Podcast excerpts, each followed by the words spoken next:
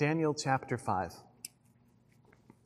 King Belshazzar made a great feast for a thousand of his lords and drank wine in front of the thousand. Belshazzar, when he tasted the wine, commanded that the vessels of gold and of silver that Nebuchadnezzar his father had taken out of the temple in Jerusalem be brought, that the king and his lords, his wives, and his concubines might drink from them. Then they brought in the golden vessels that had been taken out of the temple, and the king and his lords, his wives, and his concubines drank from them.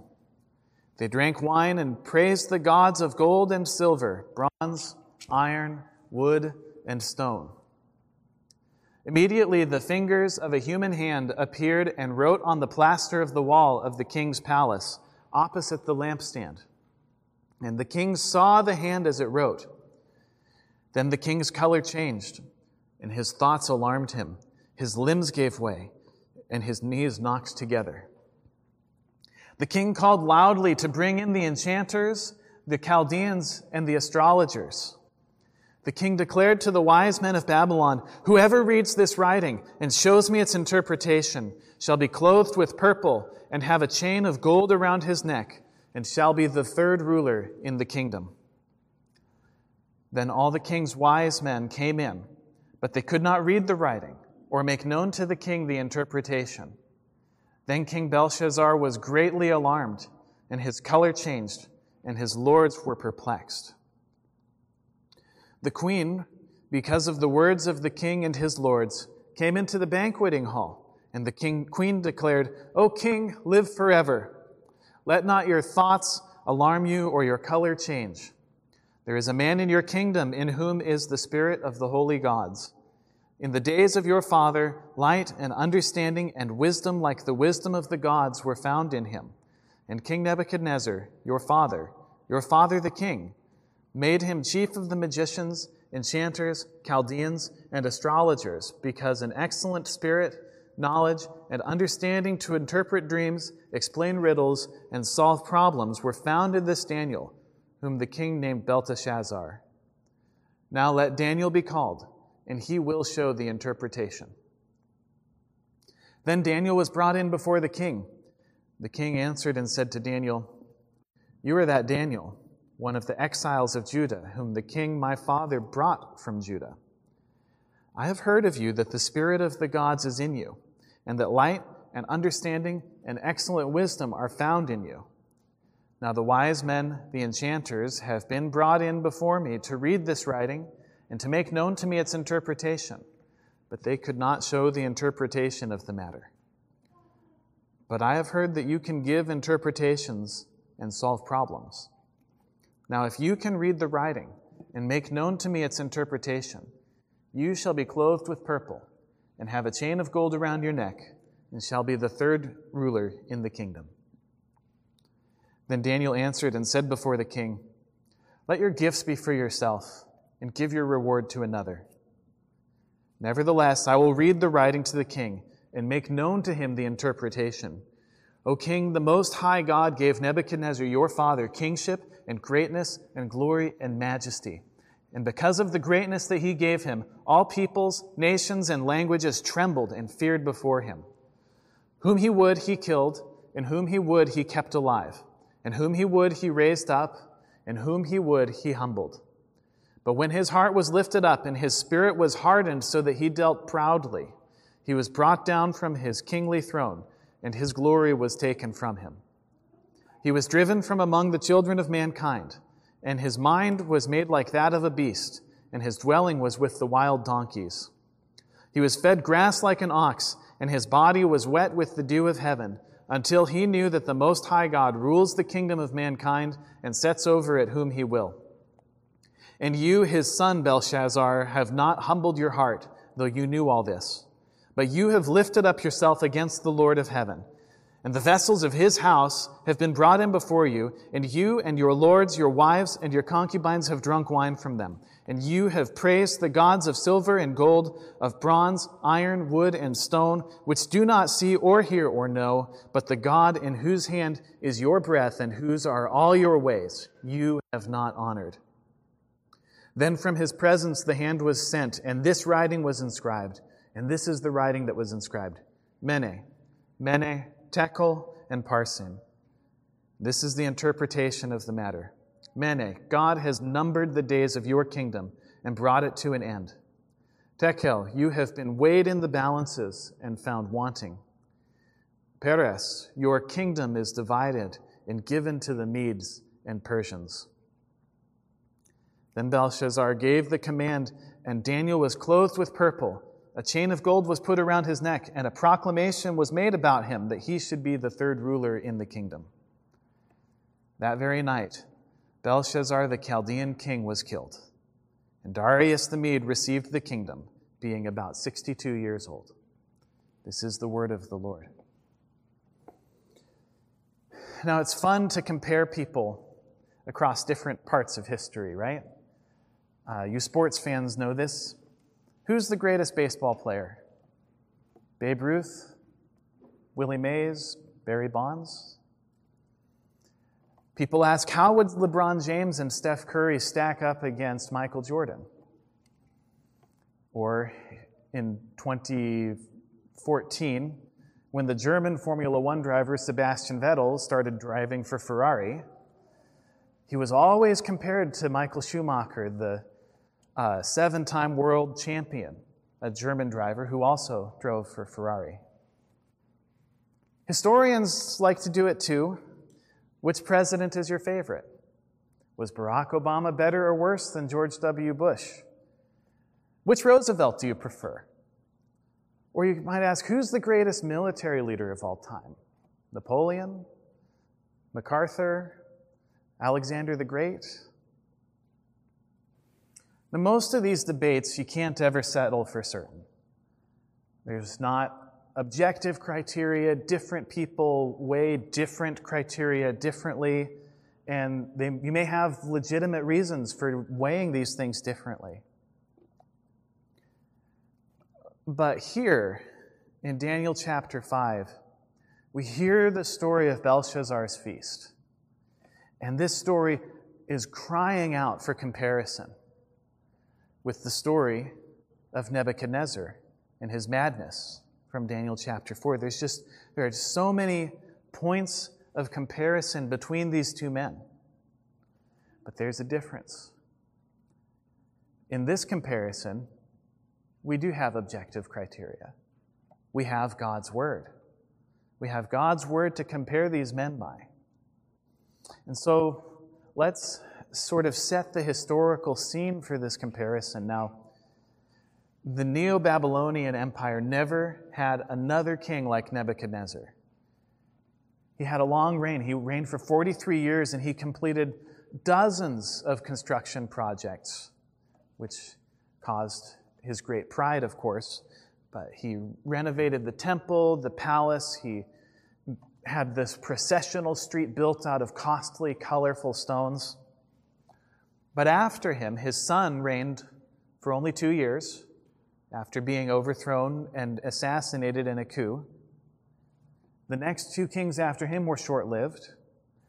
And then we come to Nabonidus, the second greatest king, uh, who reigned for seventeen years, and yet still spent more than half his reign away from the city, uh, not popular for his religious opinions, and it took him some time to overthrow another city that he intended to conquer. And so he spent ten years, at least, away from the city of Babylon, away from his capital city, and that's where Belshazzar comes in. Now, Belshazzar was Nabonidus' son, although Belshazzar was never the king outright. Uh, and in fact, that's why he offers to Daniel only being third in the kingdom instead of second in the kingdom, because he himself was second in the kingdom.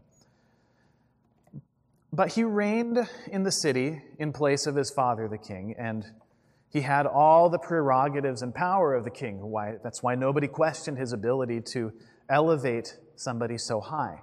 And so with the real king being hundreds of miles away, Um, as far as everyday life in Babylon was concerned, Belshazzar really was the king. And so the official records of Babylon don't name him as king. But this is not an official record of Babylon. This is an official record, of course, of God and his people. And for all practical intents and purposes, Belshazzar was king. And it's Belshazzar's story that parallels Nebuchadnezzar's. And so these two, Daniel four and Daniel five, are meant to be read together. And you must compare them to understand Daniel five. And there are so many common elements to their stories, but they both turn on a message from God. Both men were confronted by God's word. And we're going to see in each case how God deals with them through his word. And we'll see how God is able to work both mercy and judgment through his word according to his holy will, which serves as a warning to people like you and me to listen to God's word and obey. But that warning is only one significance. There's another one. There's another significance for people like you and me, for it's a reminder that God, through his word, is able to do his will even in the enemies of his people. Now, exile is the common experience of all God's people on earth. For if you trust in Christ, you're a citizen of the heavenly kingdom, first and foremost, rather than any earthly kingdom.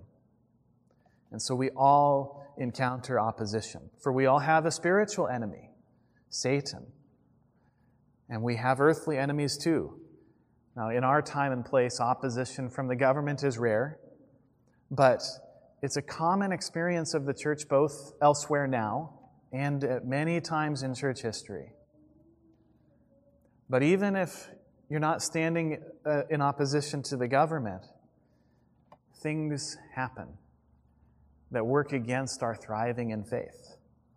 There's depression, addiction, broken relationships, or simply spending a time persisting in sin. Or even good things in life can ensnare you. Your desire to be loved and known, your desire to be secure. Things that the enemy will use to trip you up. Things that the enemy will use to try to dominate your life, just like any earthly ruler can dominate you and turn you away from God.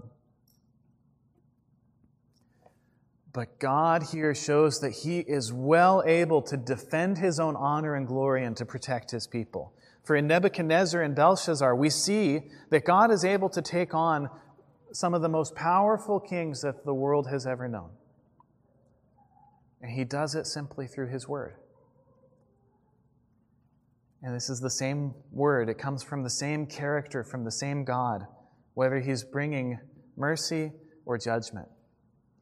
We're going to look at, see what that looks like through three lenses. So first, we're going to look at the character of Belshazzar. And second, we'll draw this contrast between Belshazzar and Nebuchadnezzar. And then we'll look at how God's word is at work in these two men and in you and me. So first, we take a look at Belshazzar, for at the beginning of our passage, we see Belshazzar throwing a huge party for himself, for his lords, for his wives, for his concubines. And if you know your history, you think, well, that doesn't make any sense. For at this time, at this very moment, the Medes and the Persians are on the doorstep of Babylon. They've already conquered multiple cities in, in the Babylonian Empire. The Babylonian Empire has been on the ropes for quite a while now. Now, we know very little about the fall of Babylon itself. There are historical records that actually tell conflicting stories, whether Babylon simply gave itself up to Cyrus, or whether there was a fight or, or, or not. But we know this, that it was a long time in coming. And Belshazzar would have known it too. Belshazzar knew that his... that the battle was at his front doorstep. And so why is he throwing a feast? So it's likely uh, that this feast was intended to curry favor and to boost morale among the lords who served under Belshazzar and under Nabonidus. And so it's like a team meal before the last football game of the season. And so if you look at it in this way, it makes sense. But this feast also has some features that let us see a few things about Belshazzar that are going to seal his fate. For we see Belshazzar's arrogance and his blasphemy and his idolatry. So first, Belshazzar is an arrogant man. This feast is an opportunity to proclaim his own great glory and the glory of his kingdom. But Nabonidus and Belshazzar were not great kings. They weren't the worst, they weren't the weakest, but they don't exactly go down in the annals of history. They're not in the hall of fame. And even as the empire is crumbling, despite knowing this, despite knowing the history of his own kingdom, Belshazzar is throwing a party to show off. Now, the central element of many great feasts back then actually was the drinking of wine. And so here, Belshazzar even appears to be showing off his skills as a championship caliber drinker.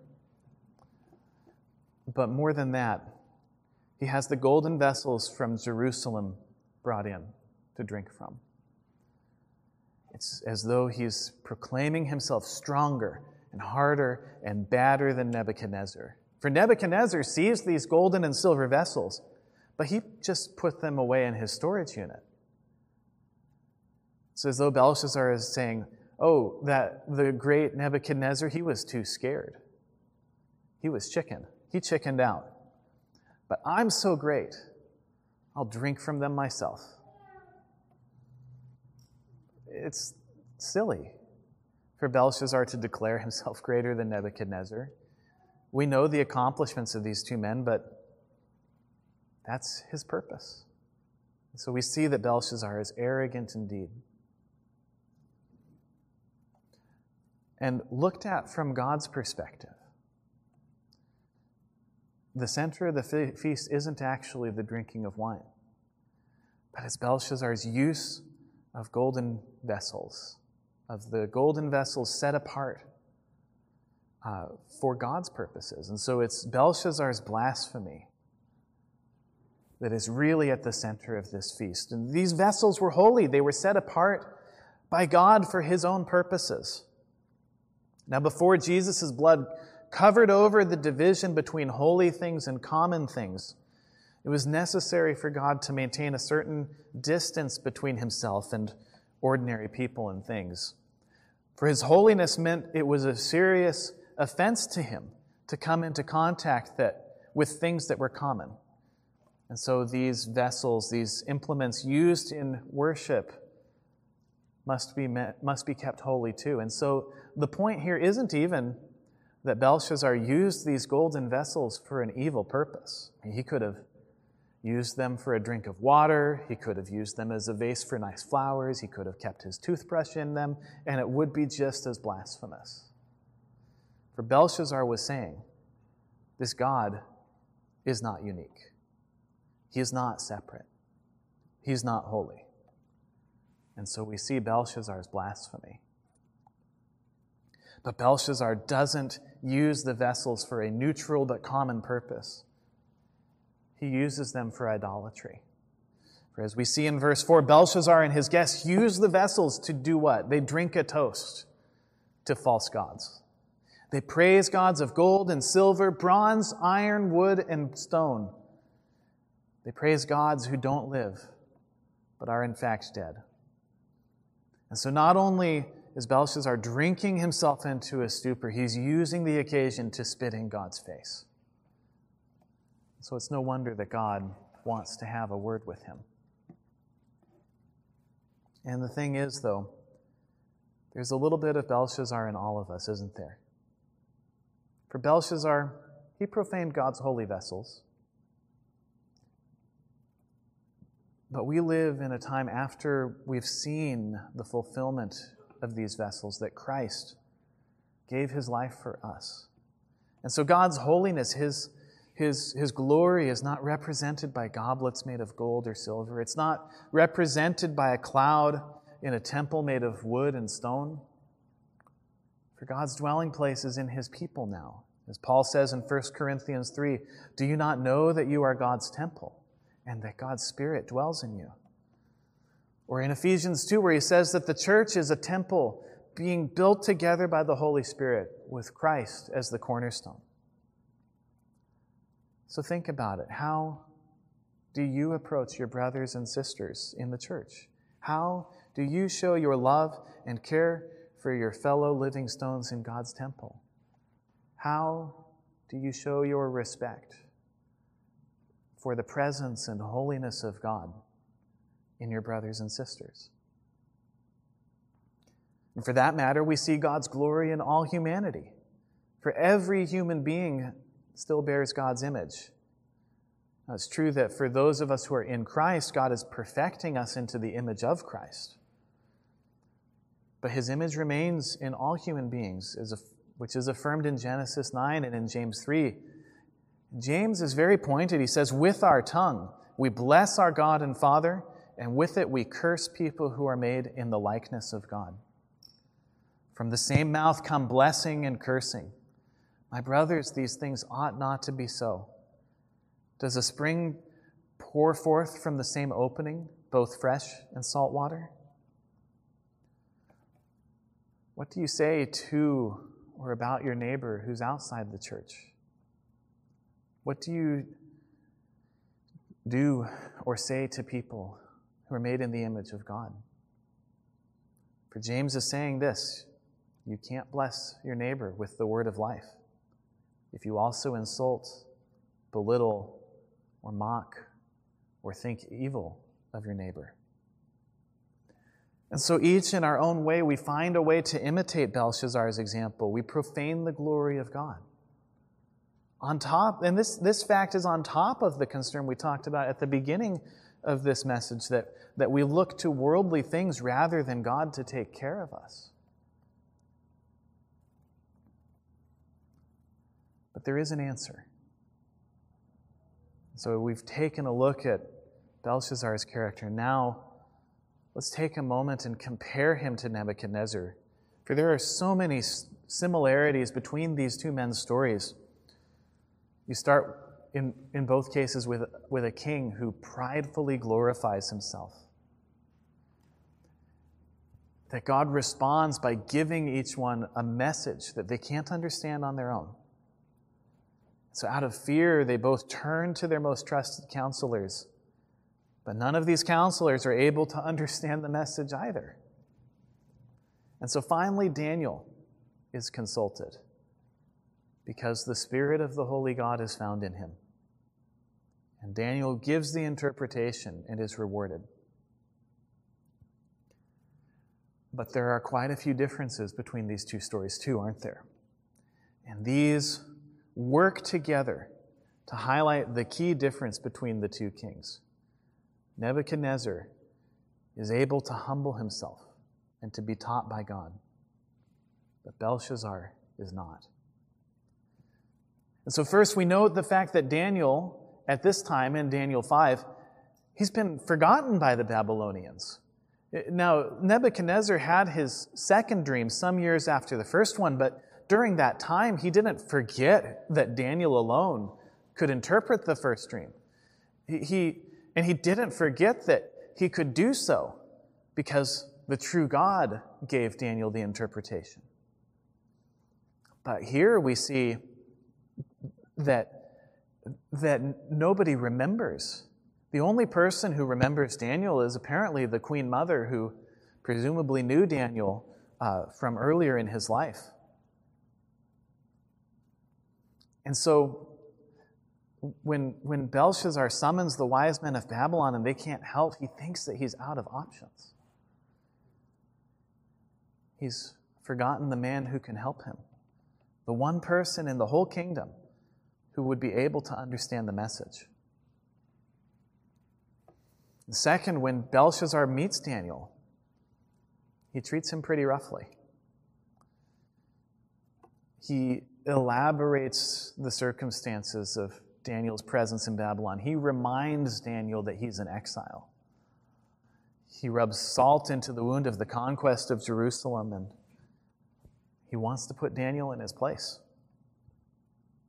And do you note that, that Belshazzar isn't able to bring himself to say, the Spirit of God is in you, and you can give interpretations and solve problems.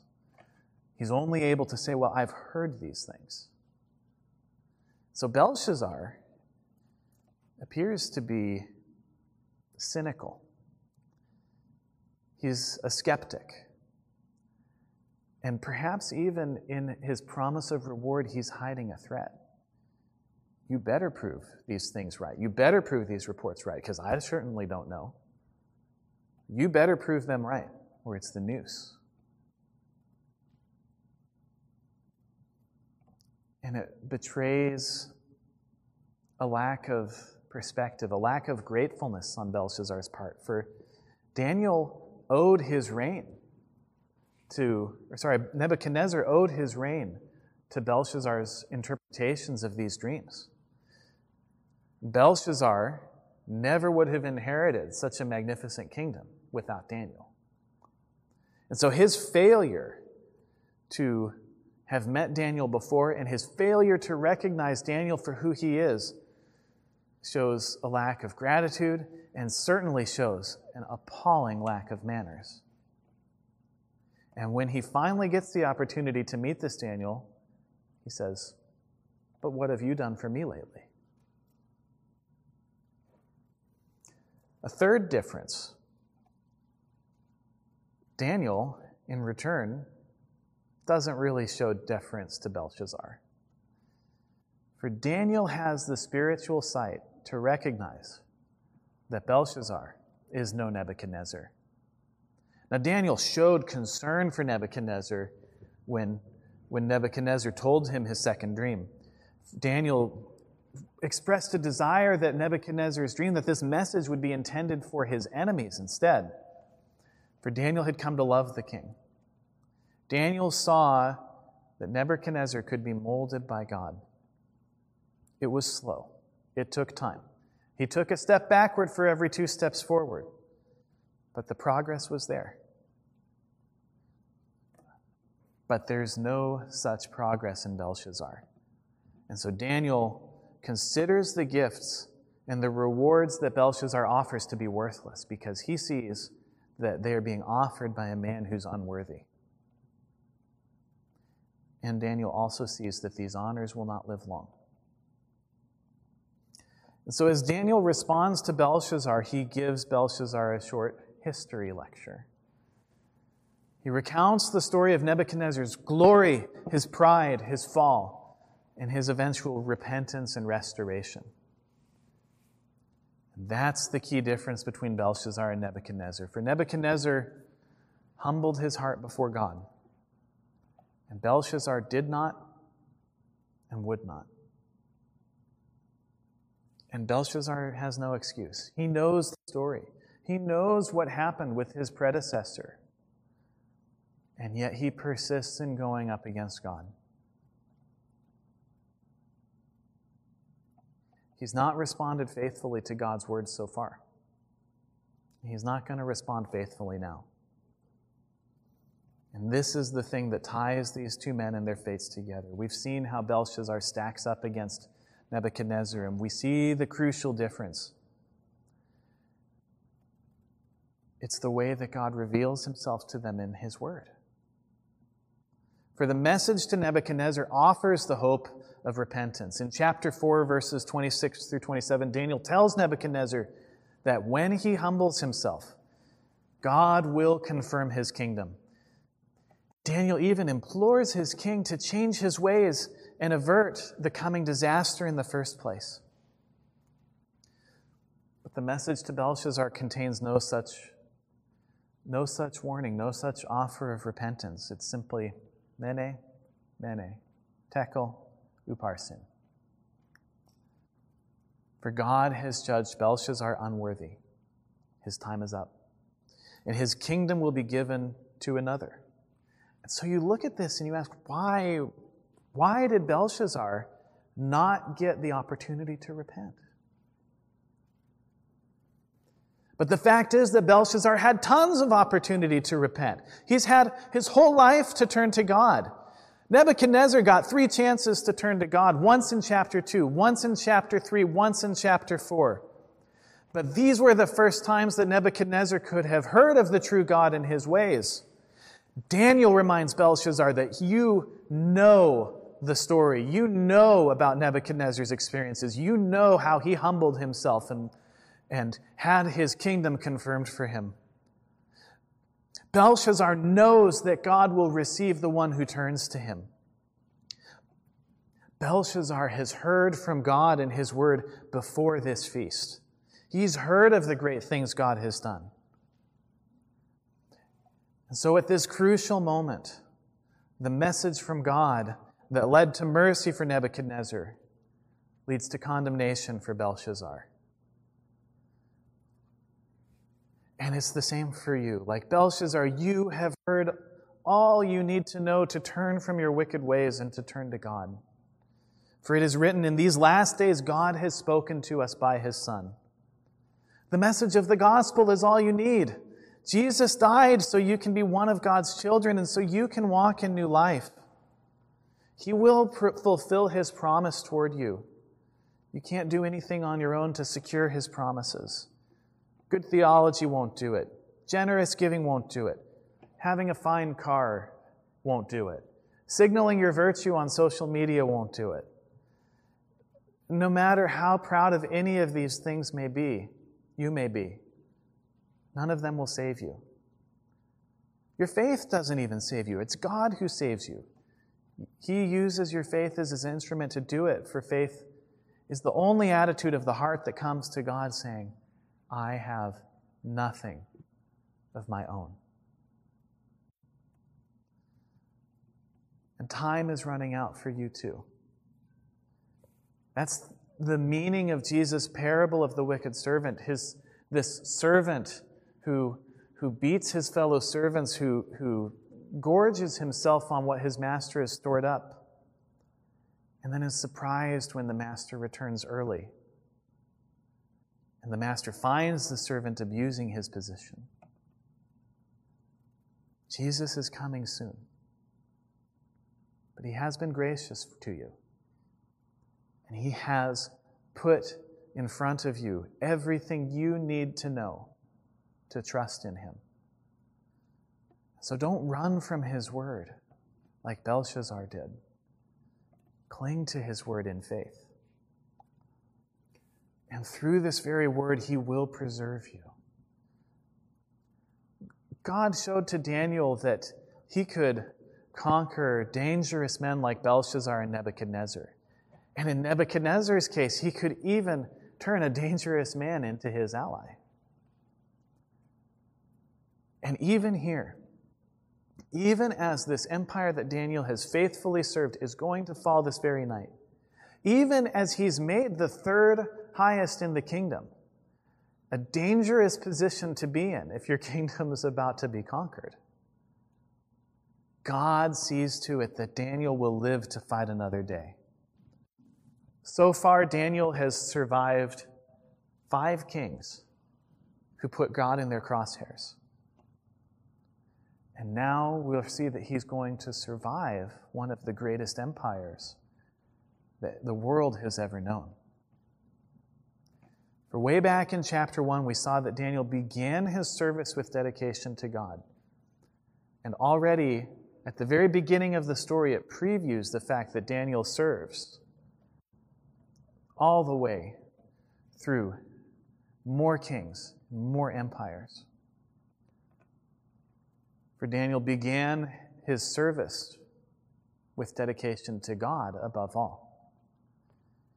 And God worked through this dedication to carry him through many dangerous moments.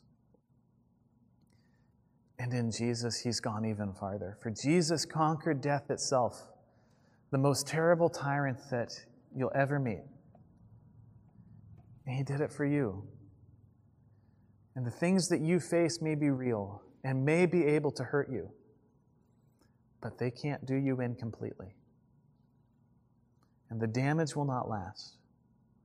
It will be redeemed when Jesus returns. and we live with him forever. Let's pray.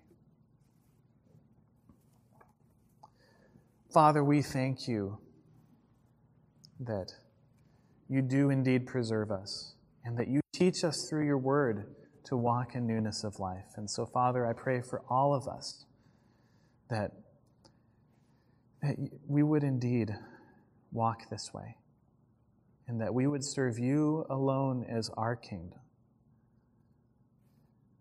We pray for these things in Christ's name. Amen.